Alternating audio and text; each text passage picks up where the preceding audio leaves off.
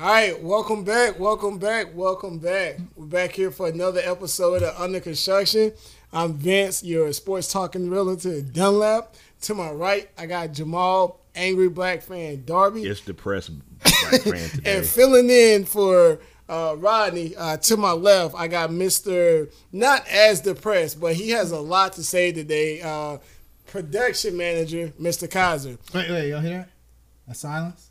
I, I don't hear the I don't. I don't hear the. You- they're the- not rapping today. they're not- They're not the rapping. huh? engines aren't revving The check today. engine light must be on. oh, oh, oh, man. Maybe they need some oil or something. Yeah, I, I don't, don't- know. I yeah, don't know. was- but hey, hey, first of all, uh, today's episode is sponsored by uh, Jack Daniels, uh, Tito's, uh, what uh, Sky. Uh, look, y'all.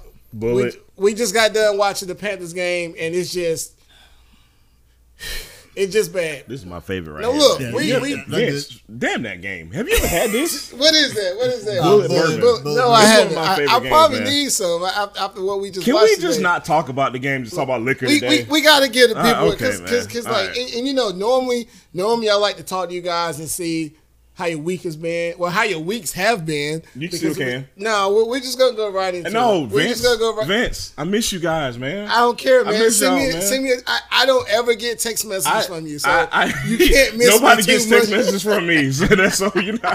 Do you get text messages from me? No. I don't think I've Do y'all get had text messages? You first? No. I, I mean, Vince, y'all are my support today. I need y'all, man. Don't do this to me today, Jamal, man. how's your last couple weeks been? Hey man, this is uh, man. It's been rough, man. But we're gonna drink up, man. We're gonna. Oh man! Now before we do get started, I want to give a shout out to uh, Rodney. Um, he's actually in Vegas right now. Living now. his best life again. celebrating his uh, wedding anniversary with you know with Mrs. Richardson. So hope you guys having fun out there.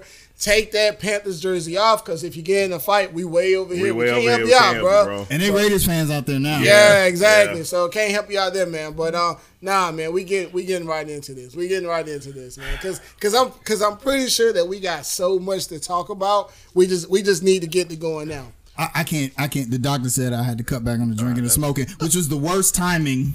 Because after this, because after this, man, Lord, I may be drunk before we finish the podcast, so y'all just forgive me if I am, man. So Now, now, if you if you haven't or if you have been living under a rock for the last twelve to twenty four hours, um, we we we're here to let you know that our illustrious Carolina Panthers football team went out to Santa Monica, California, Again. this past weekend, and must have partied. riding high on a four game winning streak, and they're coming back with their tails in between their legs after losing 13 to 51 to Mr. Garoppolo of all people and the rest of the San Francisco 49ers. Um, normally, I have a bunch of stats that I like to throw out there to kind of summarize and wrap up the game, but I don't think it's. ne- I, You know you do them stats? You give them to Kyle Allen, and he'll throw them at the other team, and they'll take them stats right back to the and they'll house. disregard. oh my god! So, Kaiser, what you feeling in this week? I'm gonna start with you, man. Just just give me your initial thoughts on uh, the Panthers uh, 49ers game. They are who we thought they were. That's what exactly what I can say about the Carolina Panthers. Now, I, I I had this marked as a loss, and I think a lot of people did too. I didn't think it would be like this though. Right. I figured it would be a defensive battle, Battle, yep. and uh, you know we would struggle on offense. Boy, did we struggle on offense. But the, let's be clear: the San Francisco 49ers offense ain't like world they beaters. good, huh? They're about like where we are. Um, so I figured it would be a defensive battle and uh, you know the 49ers being the home team would, would kind of edge things out um, i didn't foresee actually our defense playing as poorly as they did and there's a lot of reasons for that i think you know the bye week having to travel out to the west coast on the road against a really tough uh, crowd, um, a, a team that is rolling, that is hot right now. I think the 49ers did some things that weren't on film. Even the commentators said that. We saw a lot of misdirection, zone blocking, jet sweeps, things that we hadn't seen from the 49ers offense. And I think they looked at our defense and they had a lot of respect for our defense because they said, okay, we're going to neutralize what they do best, which is rush the passer and we're gonna test that bend don't break philosophy uh, that the Panthers tend to employ. And and boy, did they! Um, you know, we saw um, them absolutely attack our safeties in the run game. Um, you know, our safeties, we don't stack the box because we play that bend don't break, and it's actually been one of our biggest weaknesses. That was something we talked about on Unconstructed. David Newton of ESPN stated that he felt that the Panthers' passing defense was their biggest weakness going into this week. Absolutely Man, not. absolutely they not. gashed us for 141 yards on the ground, but in the first half. And I think that passing defense was actually helping this pass for us in, in previous weeks. Absolutely, yeah, absolutely. So, uh, um, and you know, I got to put the cherry on top. But Kyle Allen, Kyle Allen is a game manager. I'm. I don't really mean that in a disparaging way. I'm just saying that to think that he's the future after someone like as dynamic as Cam Newton.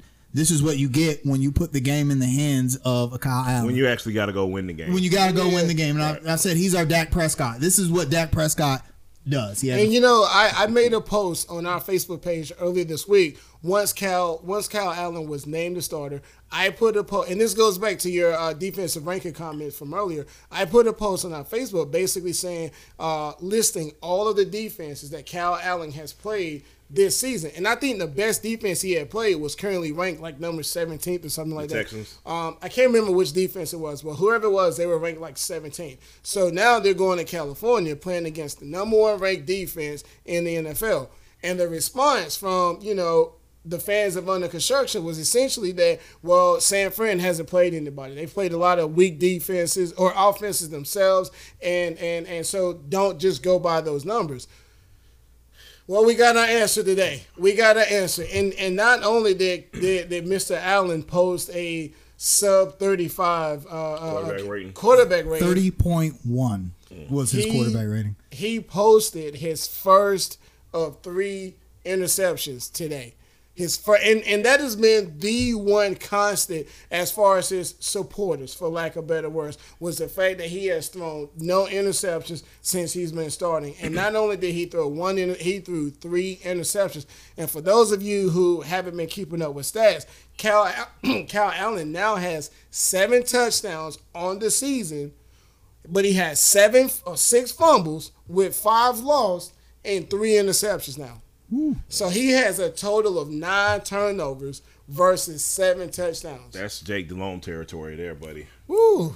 Let Cam get let Cam have them kind of numbers. Um, See what and, happens. and we're kind of jumping gotta see. ahead. I don't want to. I don't want this to be a Kyle Allen bashing uh, ceremony. I do. It's probably going to lean into that, but but Jamal, before I, I let you go, I do just want to say one thing. What's that? Welcome back, Cam Newton. welcome back. Welcome, Welcome back. back. Welcome, Welcome back, back. Cam Newton. Welcome Welcome back. back. Jamal, what, what you got, man? What you got?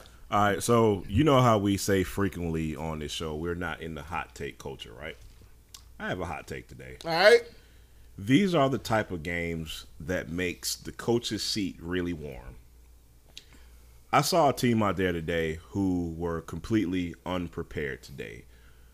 Kyle Shanahan, Kyle Shanahan, it, it's like it was like Tyson versus Spinks in '86.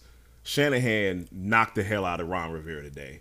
It was embarrassing. I mean, of course, the score in the game was embarrassing, but as far as going into depth, what I saw on the field was completely unacceptable and completely embarrassing. This defense is way too talented. I don't forget stats and what we're ranked and all this stuff. I don't want to get into that just yet. I'm talking about the players on the field, who we have. They're too experienced to play like they did and be as unprepared as they were. You get what I'm saying? When you when you have a 49ers offense who essentially ran the same type of stuff all day. Garoppolo rarely just dropped back and threw the ball. I mean, I, if I had to put a number on it, I'd say probably 20% of his passing plays were, were really just him dropping back with no play action, no fake mm-hmm. sweep, no misdirection, none of that. You get what I'm saying? It was misdirection, play action, pump fake, all this stuff all day. And we bit on every single one of those all day. Now, you mentioned unprepared, and I think the defense did look unprepared, but how much would you say that was San Fran throwing in a wrinkle they know that the NFL hasn't seen this year? And, and listen, I, I I will give the other team credit because you have to, especially when they kick your ass like this. Okay. Now there are some stuff that you might not see on film. You there's some there, it looks like that way. It definitely looks like the 49ers put wrinkles in a lot of stuff. But there's some stuff that's inexcusable. Like even when they're doing stuff you haven't seen, there's no excuse for just not staying disciplined. There's no excuse for ignoring your gap and getting food and Right. g- g- running the Even opposite we, way. we even saw Luke take some bad angles Right. and get and get fooled. and that, it was happening all. I think game, so. So there are really two types of coaches in the NFL. They're the coaches that say, "Okay, this is what we do, and we're going to try and do it. We're going to force it on every team we play, regardless of how they play us." Right. And then other coaches say, Let's make an adjustment. let's yeah let's look at film and see how can we attack those guys and ron rivera uh, y'all know i love ron rivera but he is the we're, this is the way we're gonna play Listen, this was a very stubborn game plan. Yes, today, absolutely. On, on offense and clear defense. San Francisco said, "Okay, they have a really good pass rush. Right. How can we exploit it? How notice that Garoppolo, from what just what I can remember off the top of my head, threw two contested passes all game. The first one got tipped in the air and they got a lucky catch. The Right. second one, Luke Kuechly picked off.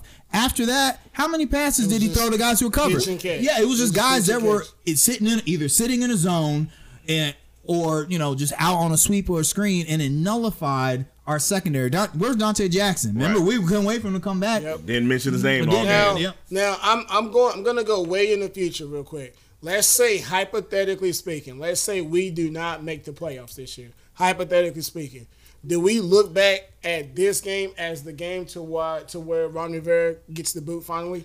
It's too early. I, it, Yeah. With all that being said, I know I just made a hot take saying the seat is warm, but there's still how many more games left? You I- get what I'm saying? Yeah, I think if if we were to do that, let's use that hypothetical situation. It would be the, the Tampa Bay, the first Tampa Bay game. Right. They're gonna look back at that coaching decision. At okay, I understand Cam's foot was hurt, but we didn't know. Nobody knew that. We Right. didn't know that, and I, I feel like that he, mishandled that situation. Tampa Bay makes a mistake, calls Yeah. a timeout they don't have, get a penalty. Now we're even closer to the first down. We're literally half a yard. Right.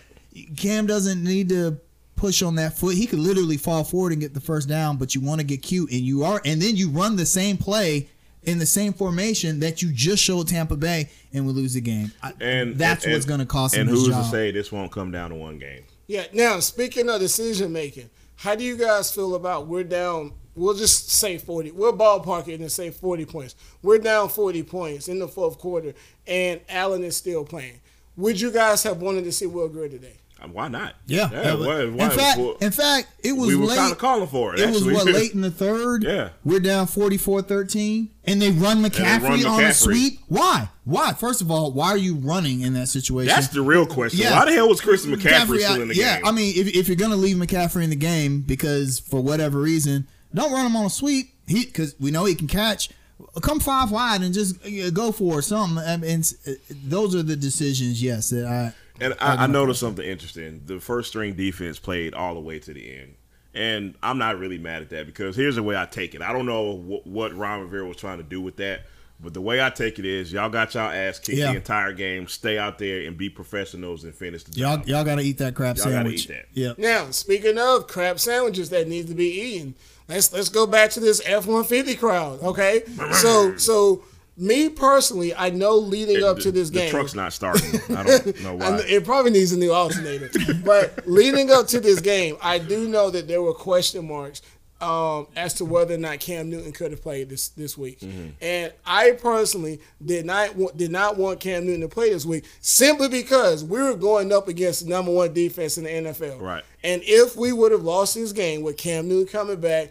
We know how this fan base Yeah. gets. Right. He would have been to blame for the loss. Yada yada yada. Right. So with him not playing today, with Kyle Allen playing, give me your takes on Kyle Allen as far as what has he been built up to be, and what did we see today for truth? we saw what he is today. I, Yeah, I mean. I honestly, and look, it's gonna sound like a pile on in the crap fest, and it's not. Kyle Allen, uh, he obviously did really good things for us the past three or four weeks, and we're grateful for it. But at the same time, this defense exposed his weaknesses. We saw exactly why he's a backup quarterback. You mm-hmm. get what I'm saying? We saw a very well coached team and a very well coached defense who prepared accordingly for Kyle Allen. That's what we saw. It's not. It's not even really a knock against Kyle Allen because he just is what he is. You get what I'm saying? He's a good backup. We saw why. There were a couple of throws. Me and Kaiser was like, I mean, that's the Yeah. same thing people are criticizing Thank you Cam for. for Like, yeah. where are you throwing the ball? Why are you throwing it to this coverage? That passes off. Why didn't you check down this uh, receiver when you when you're about to take a sack? So we saw what he is, and that's really it. I, I, I think most people who I'm not gonna say fans because most fans watch the games, but people who watch football and then have to research it for stats and stuff like we do or like four man rush.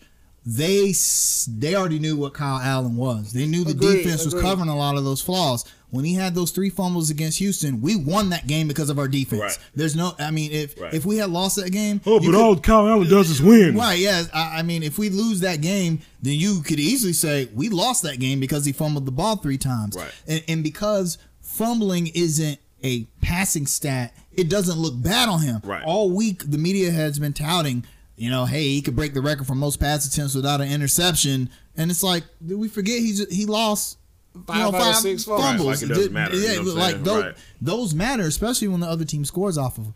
So, um, so yeah, we see what Kyle Allen is. I'm not. I don't. You know, we were talking trash about him during the game. I, he's not a trash quarterback, but Agreed, but agreed. but to think that re- he's going to really su- supplant. To, to can't- think he's the quarterback In of the the future, future, is yeah. a little Jackson, ridiculous. you know, I mean, yeah. e- even even an old Cam Newton. If we, I take an old healthy Cam Newton. We say old Cam Newton's only thirty years old, but an old healthy Cam Newton over you What know we. Kyle, Kyle Allen. You can't put the game in his hands and expect to win because you know. So you- with the way that the game went today, do you think the game is any different if Cam plays? I mean, by that much. I I don't. With all that being said, I don't Uh, think. yeah. And let me be clear about the reason I say that, because to, to my personal opinion, this game, to me, the the biggest flaw was coaching. The biggest flaw Right. was was how prepared we did not look on both sides of the ball. So that's why I say So, it didn't really matter who the I quarterback think was, it, th- so. In in the current context of Cam, this is his first game back from injury. I don't think it looks all that much different. I think there were a few decisions where we said Kyle Allen should have ran that and Right. Cam would have, Right. or you know there was one play where Kyle Allen rolled out of the pocket and got sacked when he should have thrown the ball Right. away. I think this newer version of Cam throws the ball away. Right. Um, so about having said that, I don't think it's that much different. We have a fully hundred percent healthy Cam, you know, going into this game. Oh, the, the, even if we lose, we score more than thir- than 13, 13 points, or actually eleven points on offense because the defense Right. scored two of those Scored points. of those points. So So now that it's it's been five weeks, actually it's been six weeks because we got we got a bye week. Um, what do you guys expecting Cam Newton to look like next week when the Titans come in time? Oh, and by the way, how you doing, cheerleader mom? Hope everything's okay out there in Nashville. So, Um, I think this is a good game for Cam to come back to. You don't want to come back. I mean, and I'll say uh, I kind of felt sorry for Kyle Allen again going against the 49ers defense. Yeah, right, So right. I, I think the coaching staff is like, okay, we don't want to throw Cam to the wolves his first game back. He's Right. gonna have a little bit of rust. yeah, agree. Um, you know, Brees had rust today, yeah, too, for there's going to that be watched. some timing. The Titans are a better team to have those issues uh, against than the 49ers. I kind of predict that Norv and Ron are going to scale Cam back a little bit next Yeah. week. I think we're going to see a lot of Chris McCaffrey. Well, I mean, that's not a shock to Yeah. anybody, but we're going to see a lot of dump offs, a lot of screens, a lot of short passes.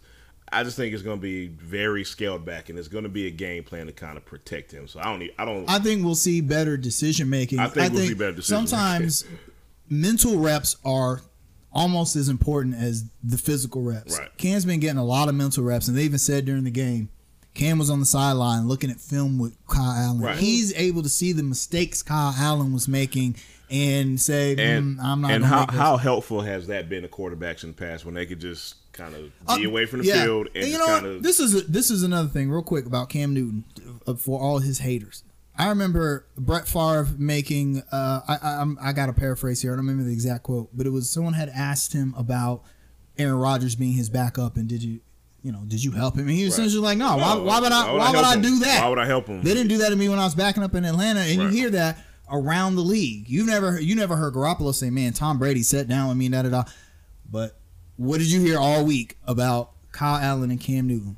Kyle, Cam sitting with me. We're going through film. We're do- Most quarterbacks wouldn't do that. So Right. either Kyle uh, Cam was really felt really secure in his job and knew something that the rest of us didn't, or Cam Newton's just that kind of guy. Well, he wants to win. And I actually think more starting quarterbacks actually help out the backups than what gets reported. And I think the only reason why this is a conversation now is simply because it is Cam Newton. Right. And right. and, and, and Would if, agree there. if if Cam Newton was of a, a different background to be politically correct, Right. this is this isn't a conversation. But I think simply because it is Cam Newton, that's why Actually, it's a I, I conversation. think if it would have got more fanfare, if you if uh for instance, Tom Brady offered uh, Cassette, uh, Matt uh, no uh Mohamed Sanu his Okay. his number. Oh God, it's all over every Right. sports. Uh, Tom Brady, man, look at that guy. He offered. awesome. He offered his number twelve. It's just a jersey number. That's all. That's all it is. Uh, so if if if this had been Tom Brady sitting down with Matt Cassel, you know, back in the day to help him go over plays Right. and mental reps, oh my God, it would have been the biggest thing ever. But with Cam, it's just like kind of a in Tom passing. Oh, by the way, Yeah. Cam. Newton was sitting with Tom Kyle Brady Allen. would have would have won a Nobel Peace Prize for sitting down with Yeah. Matt Cassel. All right. Well, a couple of things uh, before we move on. The Panthers they moved to uh, four and three. They're second in the division. It's still a two-team race, but with the NFC West looking like they are, it's looking like division champ. We're we're, we're home again. I'm Um, glad you brought that up. okay. Because I want to speak on that real quickly, man. I agree with you. Let, let's be clear about that. But we know Ron Rivera. He's gonna He's not gonna give up. He's gonna He's not keep gonna going. give He's gonna keep And- going. And I, I can't blame him. We got to fight to the finish, man. We we got to go and try to beat New Orleans twice. We got to try to beat the Falcons twice. We got to. These division games are of the Yes. utmost importance coming up, and it's kind of it's kind of poetic justice that we haven't really played anybody in our division beside Tampa until the weeks Right. coming up. So Yeah. it's gonna be interesting. Down This might be man. the catalyst. It Sometimes you need a game Some- like this. Sometimes you need to get your ass kicked like Yeah. this to really get going. I don't know. We got our asses kicked last year And it by all- and it Pittsburgh. went we- way and downhill. we didn't keep going. We didn't. We kept, well, we kept going. but we- It was down. We kept going down. You got a Oh point, man. man. But hey, check it out, y'all. We got to go pay some bills real quick, and uh, we'll be right back. All right.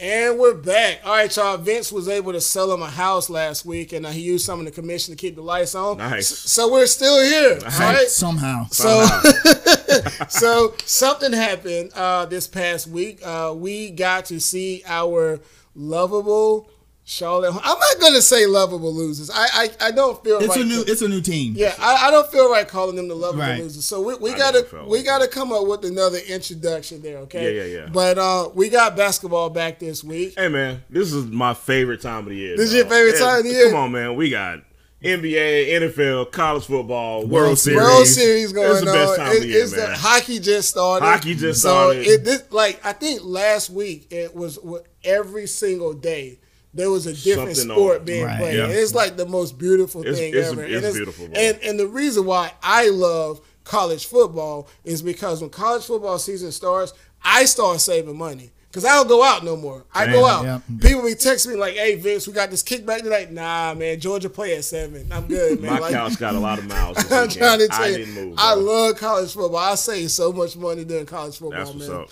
But getting back to basketball, so this past week on Wednesday, opening night, uh, the Hornets opened up against uh, the T Wolves, right? Chicago. No, Chicago. Chicago. It, it was Chicago. Um, we went out there and they they surprisingly surprisingly gave us a W. And then on Friday, I believe, uh, we got to see what we would expect going forward. And uh, they took a nice little drubbing to Karl-Anthony Towns and the No, Indiana- no, not the Wolves. Karl-Anthony Towns. They- no, yeah, they took that- a, no. I wasn't gonna say that. I was gonna say Karl-Anthony Towns and the Minnesota referees. Yeah, That's well, what I was gonna well, say. Then there's that. So Then um, there's that. But before I throw out any stats, I just hey hey guys, just go. What what do you think? Two games. I'll start off with the. Uh, I'm sorry, with the Bulls game. Um, the reason I like that game in particular because it was it was um it was a roller coaster. We Mm-hmm. started off hot. I think we we might have been up ten at one point. Then we were down ten. We're one up 16 point. actually. We were up 16 We were up sixteen. Up and 16, down 10. Down ten, and came back and won, man. And I, I was actually with our co-host Rodney at the game. And I, I told him, I said, man, Dwayne Bacon is going to be the man in the fourth quarter. I he asked him, he can vouch for me. turns out Dwayne Bacon, he turned on his, he did his best Kobe Im- imitation and uh, pulled it out for us, man. And I was, I was kind, I was really proud of the guys, but I didn't want to be negative Nancy. But the key to that, but one thing I wanted to talk about. We cannot expect to hit 22 threes every game. we did not play great defense. And I want to talk about that more because it is imperative that this particular team they got to learn how to play NBA defense. Yes. And I say that because this is a very young team who doesn't really get NBA level defense and what to do yet. And that showed its head against Karl-Anthony Towns and the Timberwolves on Friday. I'll just kind of slow slow down and let Kaiser take it from here. Um, I am surprised that we got two exciting games. Even the loss was, exciting. exciting, yeah, You right. know, we saw PJ Washington come out and you know have this incredible NBA debut. Yeah. We saw Devonte Graham look like Two good games. Man, I mean, yeah, Two see really him look. games. Um, you know, we, we saw a lot, and even even uh, I we said uh, off camera, even in the loss to the Wolves, the Hornets never gave up. You know, they were still out there competing. Um, and th- you know that's really all we can expect from them. So I'm excited actually to see how they're going to develop you know going forward. Right. Um, one thing that I think is not being said enough is about Coach Borrego in these first two games. No one expected him to start Washington. That was a surprise. That was Right. a huge Washington surprise. Washington is supposed to be in the G G- League he's right supposed to be in the G League, and and it's funny though uh, because he clearly knew something that no one else did. Right. He's I'm talking like probably a day or two before the game. He thought, you know what, we need to start him, and boy, did that pay off dividends. Speaking of the G League, so when before we drafted P, oh, I'm sorry, right after we drafted PJ Washington, and Mitch Kupchak comes out and says, "Well, he's going to spend a lot of time in the G League." And our fan base, man, what did you draft somebody for? They should just go send to the G League.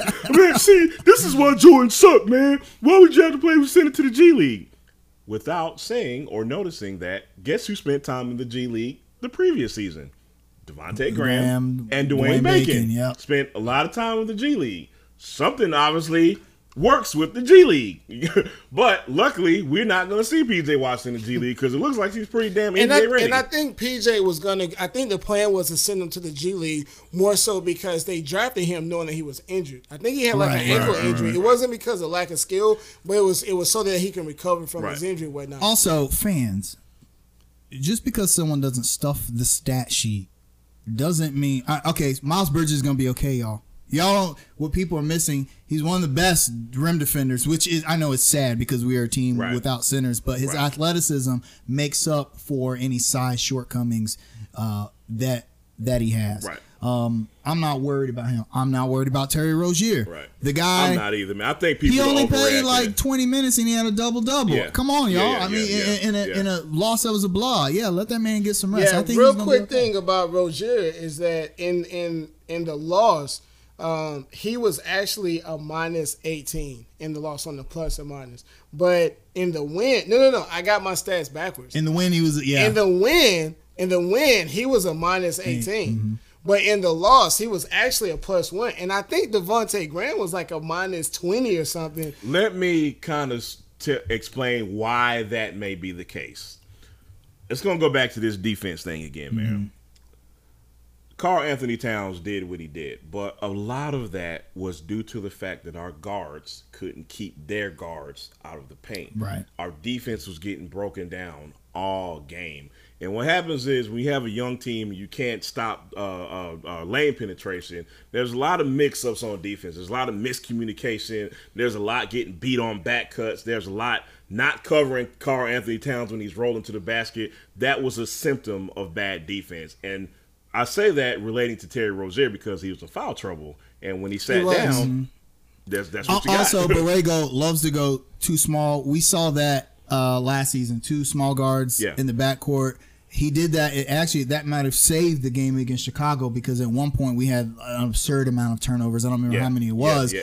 Because it, Which is another- like in a row. Yeah. So he brought in Graham and Rozier to handle the ball, bring it up court, and then we didn't turn the ball over anymore and we didn't win the game. However, th- then you're a defensive liability at that point. So I don't put too much in the plus minus. I'll be honest Yeah, with you. yeah, it's a stat yeah, that yeah. is largely dependent on the rotation you're game by on. game. And uh, so I'm I'm fine with Terry Rozier. I it's it's great that we that he's able to be solid. I don't need him to be Kemba Walker. Just be solid. Ten assists. Let's be fair. How many games did, Did Kemba Walker, Walker have have 10 10 assists? assists? Right, you know, right. so um, you know, as long as he's solid and then Graham can come off the bench and light it up, we're, Now, we're in a good position. speaking of bench, one thing that I absolutely love from these two games is that with the way that our team is made up, we got MKG, we got Marvin Williams, and we got Nic Batum when he comes back healthy coming off Off the, the bench. bench.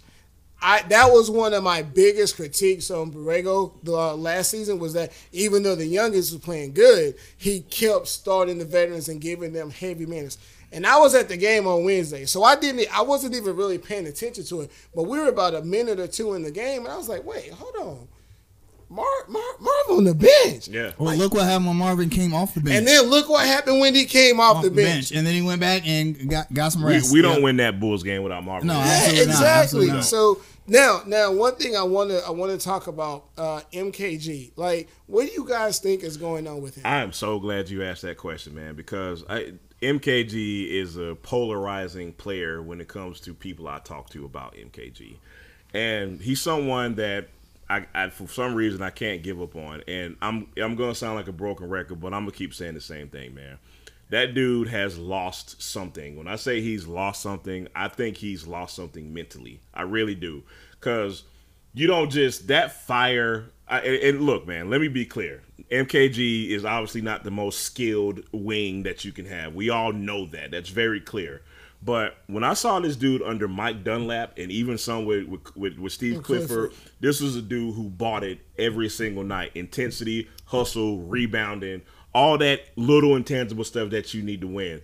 I don't see that so much with him, man. I and, think- and if he's not giving you that, then there's no know, fit I, for him. I think it's one of those things where him, he's, I, I don't, not reckless is not the word I want to use, but he'll throw his body around. He'll sacrifice himself to make a play, Right. no matter what the situation is.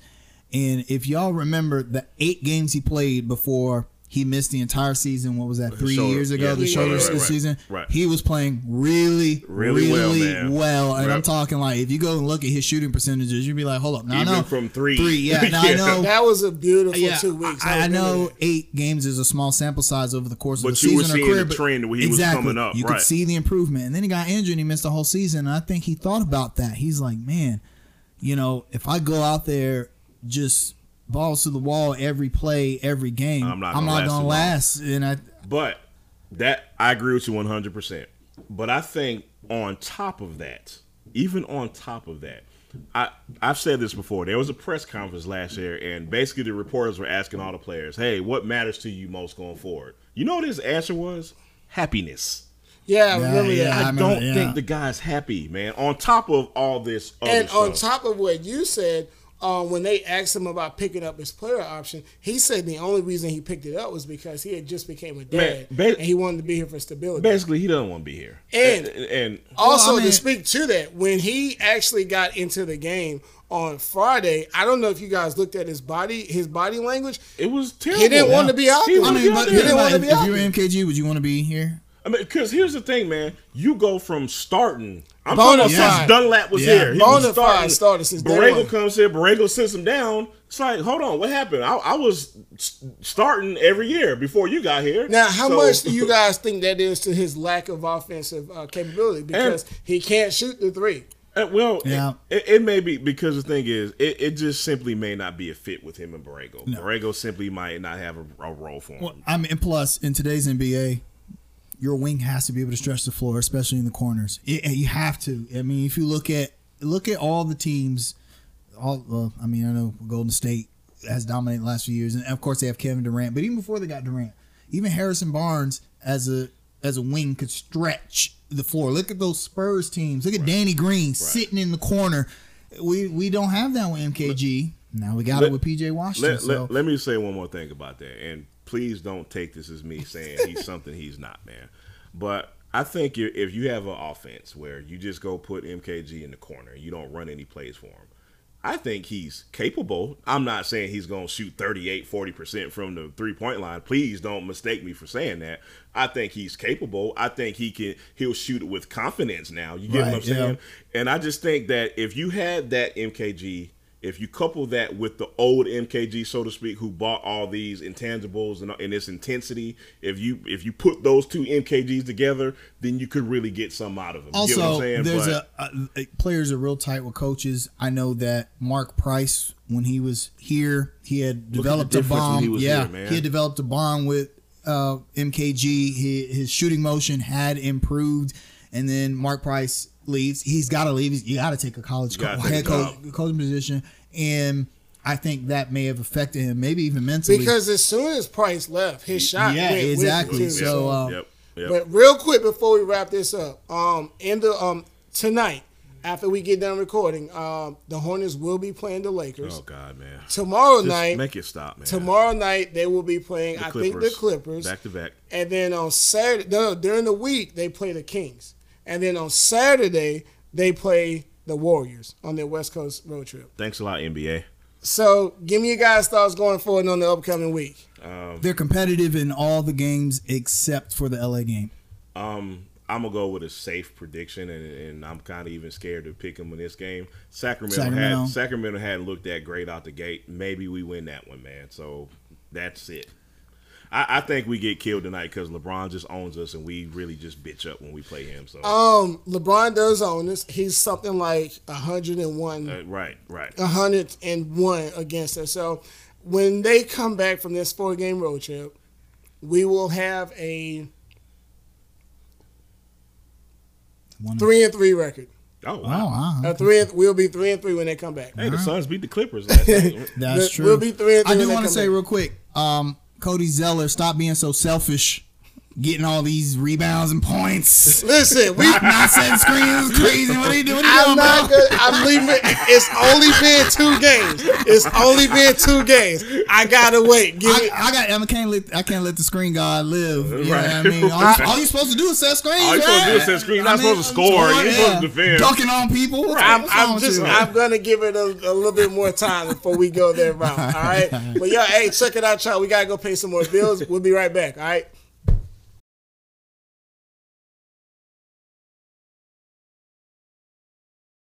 All right, y'all. We're back. Uh, we're actually going to move into our culture segment. For those of you that haven't been listening or haven't been watching, basically with our culture segment, we just try and come up with topics that's uh, that's related to what's going on in Charlotte, whether it be sports or whether it be related to um, any sort of demographic. Okay, so we got two. Can I say one thing, Vince? Okay, Oh, let me look in the camera and say this. all right.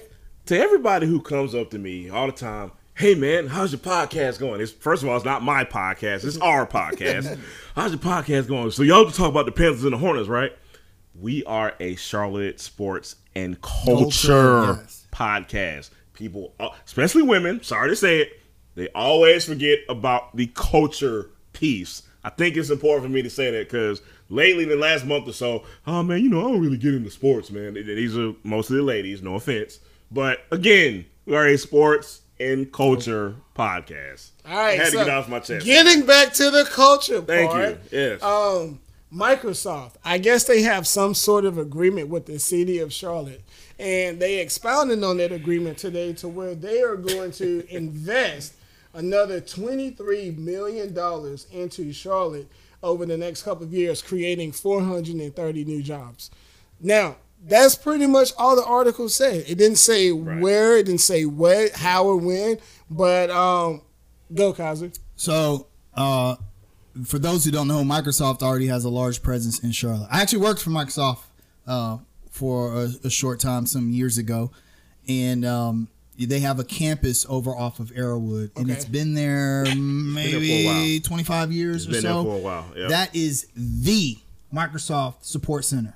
Like that is it. So if you call Microsoft and you need support, tier two support, and you don't get forwarded to um, I don't remember where in India, then you get you talk to someone uh, in Charlotte. Okay, so they already have a large investment here.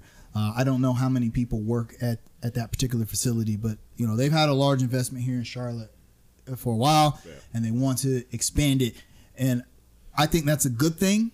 Um, I know that there is always going to be the issue of possible gentrification, but there's a line there's a line that can be walked there. And I'll, I'll say this: ever since Microsoft got hit with the antitrust case uh, some decades ago, they're they've been walking the line pretty straight and narrow. Right. Um, so I think that on the surface, it's a good thing as long as they don't disrupt the culture of the city. We see that a lot. It, it remains to be seen uh, whether or not Amazon is doing that. I, I for one, I'm glad Amazon put that uh, warehouse in West Charlotte, Right. A, a place that I feel like sorely needs a better reputation. West Right. Charlotte is the epic center of black culture in the in the city. It just it literally is. Right. And but if you ask somebody about West Charlotte, they'd be like, "Oh, West Charlotte." West Charlotte. Yeah, people be I'll like, tell "Hey, somebody you live over there. I mean, well, yeah, you live people- in you live on live- Road. Like, wow. Exactly, yo. We we filmed this in West Charlotte, technically, Right. actually, and people are like, "Where you live?" I don't say Mountain Island. I say I live in West Charlotte, and they're like, "Oh, where you live in Oh, West wow. Charlotte?" So I think you know the Amazon uh, being warehouse being here is going to help change that perception as long as they don't destroy the culture. So as long as Right. Good Microsoft, as long as you can invest in the city, put jobs here, then I'm 100 percent uh, behind that. Um, I should be impressed. I should be happy. It's something being added to Charlotte. It's expanding. But there's one thing this article did say that I, that kind of just sticks out at me. It says here that basically, you know, the median average for salaries would be like 98 grand. So you look at that, and be like, man, what's wrong with that? What's wrong with people making $98,000? How many people are qualified to, for that type of Uh, job? well, that's true. Ninety-eight thousand dollars. You get what I'm saying? So while it's a good thing, I'm not overly impressed, man, because they're not bringing jobs in for no I, I understand the argument however i'll say this having worked for microsoft microsoft is one of those companies to where they look at talent in a different way than most companies do for instance i don't have any microsoft certifications i don't even have a bachelor's degree but i've been in it for forever right. and So actually critically think about the employee. Right, you got. I mean, the, Wow, the, what the- a concept. Yeah, I know, right? The Microsoft hiring process. Anyone who's ever been through it is, boy, it's to imagine for three hours sitting in front of people that you're going to be working with, and they're critiquing you. Every little thing. Yeah, they got you in front of a whiteboard, but uh, but they don't do that because they don't really want to know how much you know. They just want to know how does he handle these situations. How they want to know what kind of person you are. Right. So I'll say that about Microsoft, and I don't want, uh, you know, man, I'm not qualified for a hundred k year job. Don't let that scare you away. If you're Right. an IT person, then you go for it, man. You you you just, you just never know. Uh, but I, I feel what you're saying, Jamal. There needs to be more, you know, especially you know in neighborhoods like we are in like West Charlotte. They're gonna say, I can't. I can't, Microsoft's here, but I can't do that job. So uh, Now, let me take that a different route. Now, Jamal, you you mentioned a couple months ago in our podcast that one, um, I think we were talking about upward mobility. Yeah. And you you mentioned something as far as the reason why Charlotte continues to grow while its people continue to stay stuck is because when new jobs come here, it's not the people in Charlotte getting these Getting jobs. jobs, right. It's people yeah. not from Charlotte. Right. So Microsoft has promised 430 new jobs. Right. What do you think the likelihood is of people in California moving here, getting this job, as opposed to the people right here already in Charlotte? I Charlotte? think it's very likely. yeah. Um, if I live in Kansas and I'm making thirty thousand dollars and you offer me ninety eight thousand dollars, I'm moving to Charlotte. So I, think mean, it's very likely. The Bay Area in in California is one of the most. It, it is like the IT hotspot of the United States.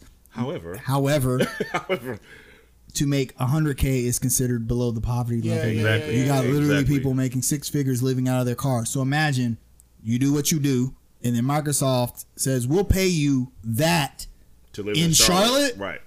I- You're gonna people are gonna be hopping planes over here. So those jobs are gonna be competitive. Uh, you know, make no doubt about it. Is there a way for you, as someone living in Charlotte, to kind of offset that? What do you have to do to make yourself competitive to, to not miss out? Um, I'm gonna take it a different way. Even if you may not even be, comp- even if you're not in the running, so to speak, even if you're not competitive, there's nothing Uh, it doesn't cost you any money to spread the word. It doesn't cost you any money to refer a friend. It doesn't cost you any money to just tell people, "Hey, man, I know you're an IT person. Microsoft is just bringing jobs. You might want to check it out." It costs me no money to do that. So Absolutely. and and and I see nothing wrong with with targeting people who are from here to to try to get those opportunities, man. Because this upward mo- upward mobility thing for people in Charlotte is a very real thing, man. So Well, Absolutely. On the bright side, we got more. We got more jobs being created. We got more buildings being built. We got more houses being built, and that means more, more, eh, more uh, uh, customers for events. They're Yeah, there you getting go. us That's to right, houses yeah. too. your bearded realtor. It's a win-win. Check them out, man. It's a win-win situation. Okay, so speaking of uh, mobility, uh, we got we got some more news in regards to a train connector uh, possibly being built that will take you from Charlotte to Atlanta in as little as two hours. Wow. So I'm not gonna get into all the details just yet, but just give me your guys' initial thoughts on this. my initial thought was, man, it's gonna be really easy for me to go to Atlanta to see the Panthers kick the Falcons. That's the first thing I thought. I'm like, man, I could easily go to the Panthers Falcons game this year.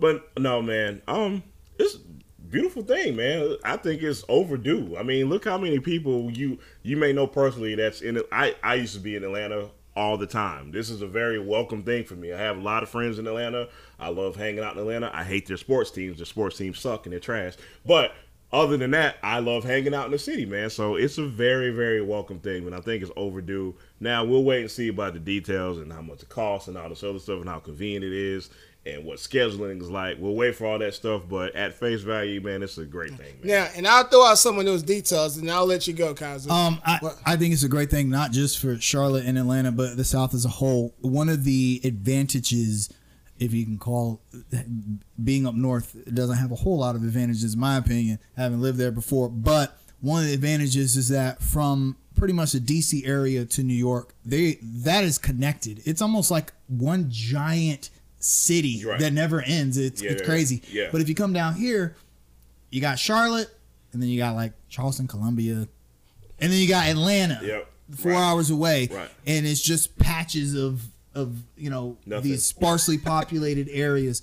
This will be a chance to you know if you have a, a two hour train that moves in between these cities, then that means that you have people who could commute within an hour. You know, imagine if you lived at the halfway point. That's an hour commute for a lot of people. That's not a big deal.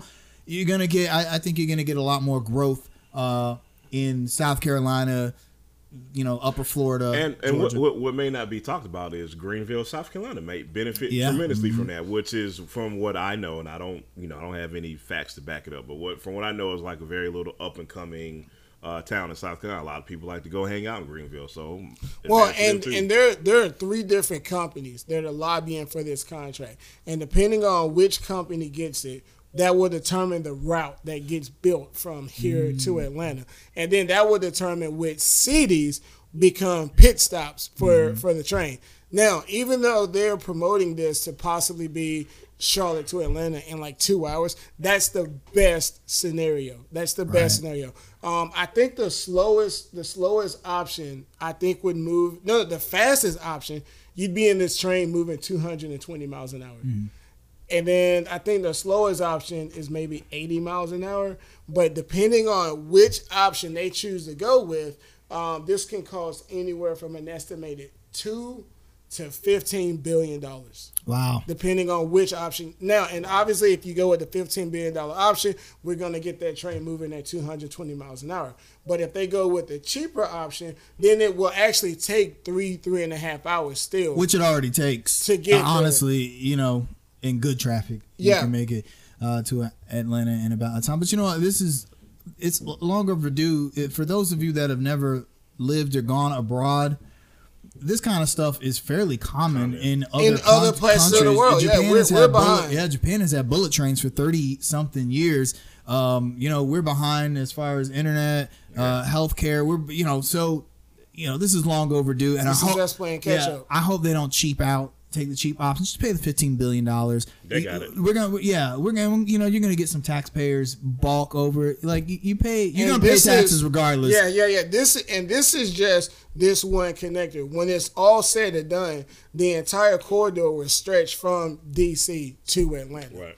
So, but uh, over and all, I think it's a good thing. I mean, Absolutely. it, would be super dope to wake up one day and just get on the train and just go to Go- yeah, that would- yeah. down to Atlanta. So that's pretty dope on me.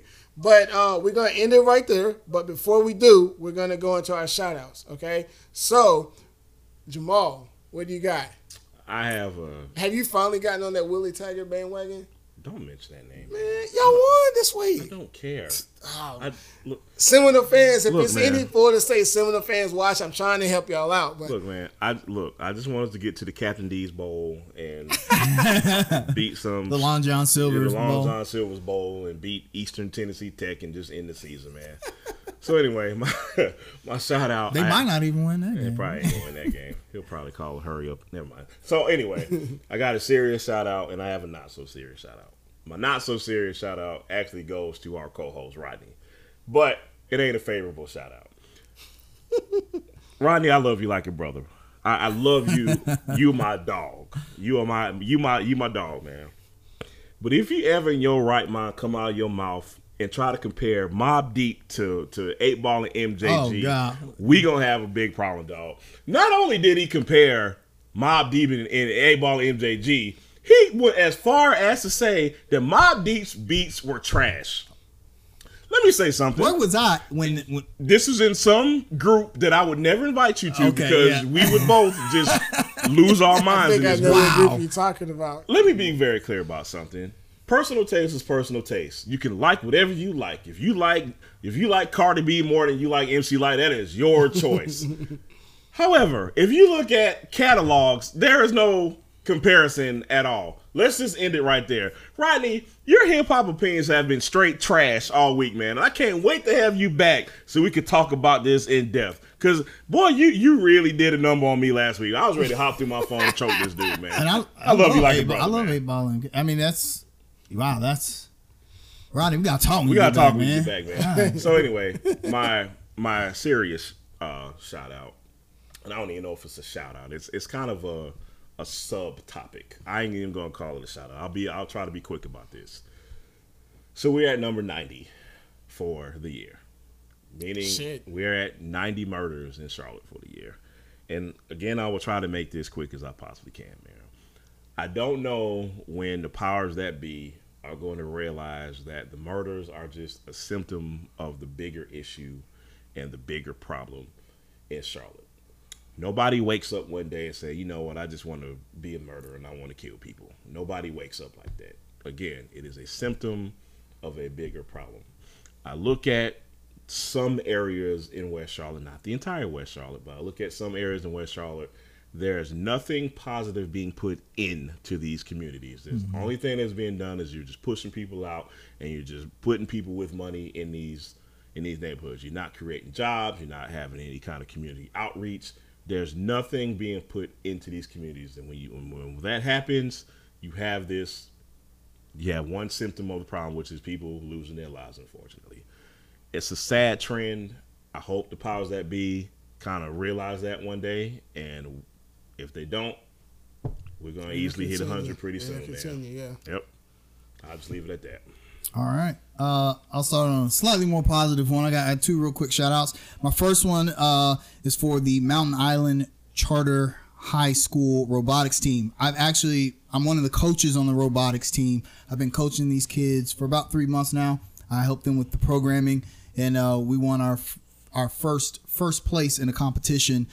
Um, uh, the other weekend. So um, it's funny because uh, this there's only two robotics teams at high schools in Charlotte. Olympic High has the other one. There are robotics teams all over the city, but uh, they are privately owned and funded.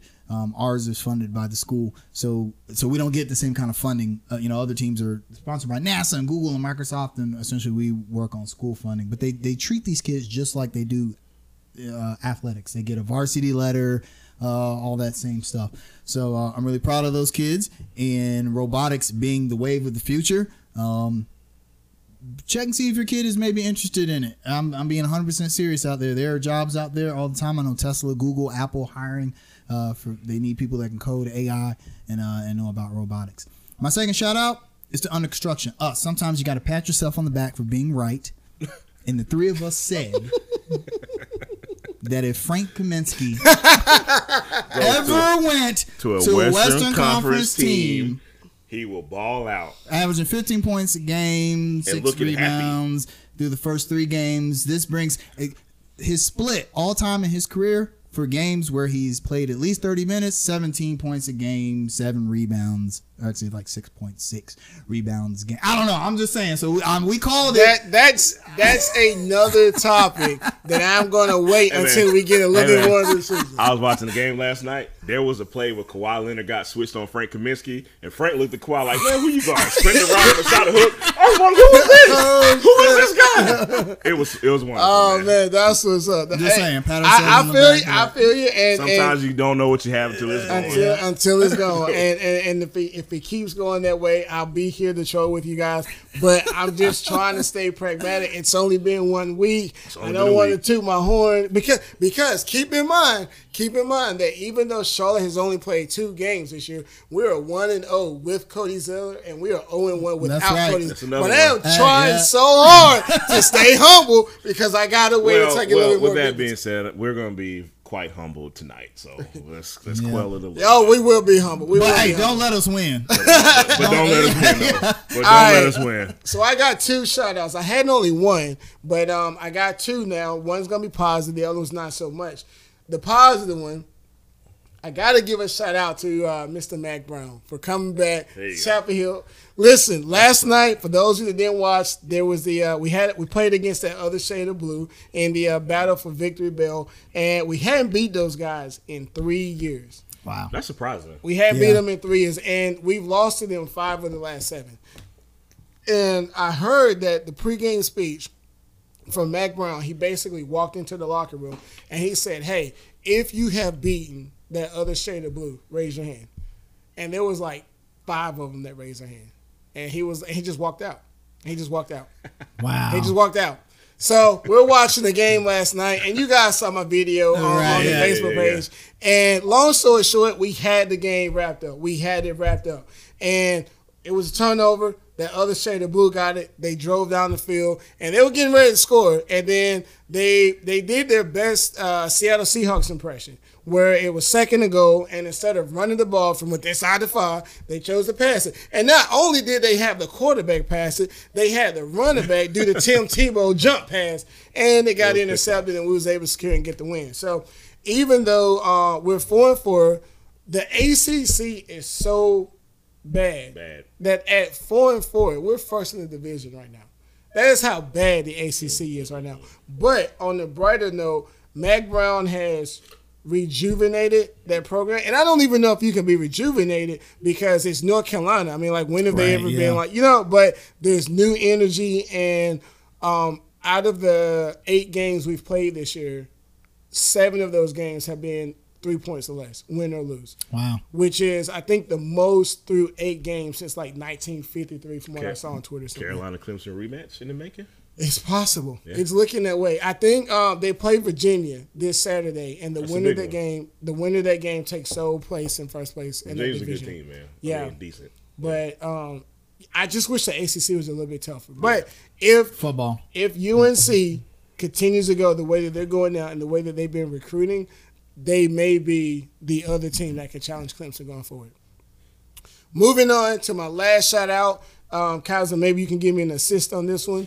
Um, there's a professional boxer, uh, Patrick Day, who was knocked out and uh, unfortunately never woke back up. And so condolences uh, to his family. Uh, he passed away. This is about a week or two ago Yeah. that this happened. And I want to ask the boxing community, um, namely the the boxing uh, commission or whoever sets the rules and all that, if they have some sort of program um, geared towards player safety, for lack of better words, or boxing safety, because I know boxers don't die too often um, when it comes to getting concussions and getting knocked out, but I think it happens more than what it should. One so is too much. uh, I'll speak on this real, real, real quickly. Um, so this happens more often than it should. I'd say every few years. Okay. You know, a boxer is either seriously injured, uh, permanently, or you know they they die uh, either in the ring, which has happened, or you know, right after they they suffer injuries that they don't recover from and they, they die. The problem is this: um, boxing rules are not. There's no standard. It, there's, Yeah, yeah, it's kind of like a de facto standard Right. The individual state athletic commissions set the rules and typically they all follow the same rules. And then the boxing commissions themselves have their own rules and for the most part they all meet up. But but those rules are more for the spirit of competition rather than safety. There are very few safety rules. Even something like glove sizes are not an issue of safety. And someone asked me right after that happened, well, how come we don't see deaths in MMA? And the reason actually is because the gloves are smaller and you get more knockouts. Knockouts is your body's way of saying, all right, I've I'm done. enough." I'm done Right, here. right, right. Whereas in boxing, the gloves actually help prevent knockouts, but you take more sustained damage. And a lot of times, a fighter will have a concussion and continue to fight, and you, you just don't see it until it's too late. So, a good friend of mine, boxing expert Christopher Miller out in California, and uh, another friend of mine, Patrick Connor, uh, uh, who, who's a boxing writer, they recommended that the doctors need to be more involved throughout the course of the fight and maybe after the sixth round because that's after the sixth round is when you start seeing signs you know you start seeing fighters blinking and you, Yeah. just, you start seeing these signs so the six rounds a halfway point instead of one minute break in between rounds you take a two minute break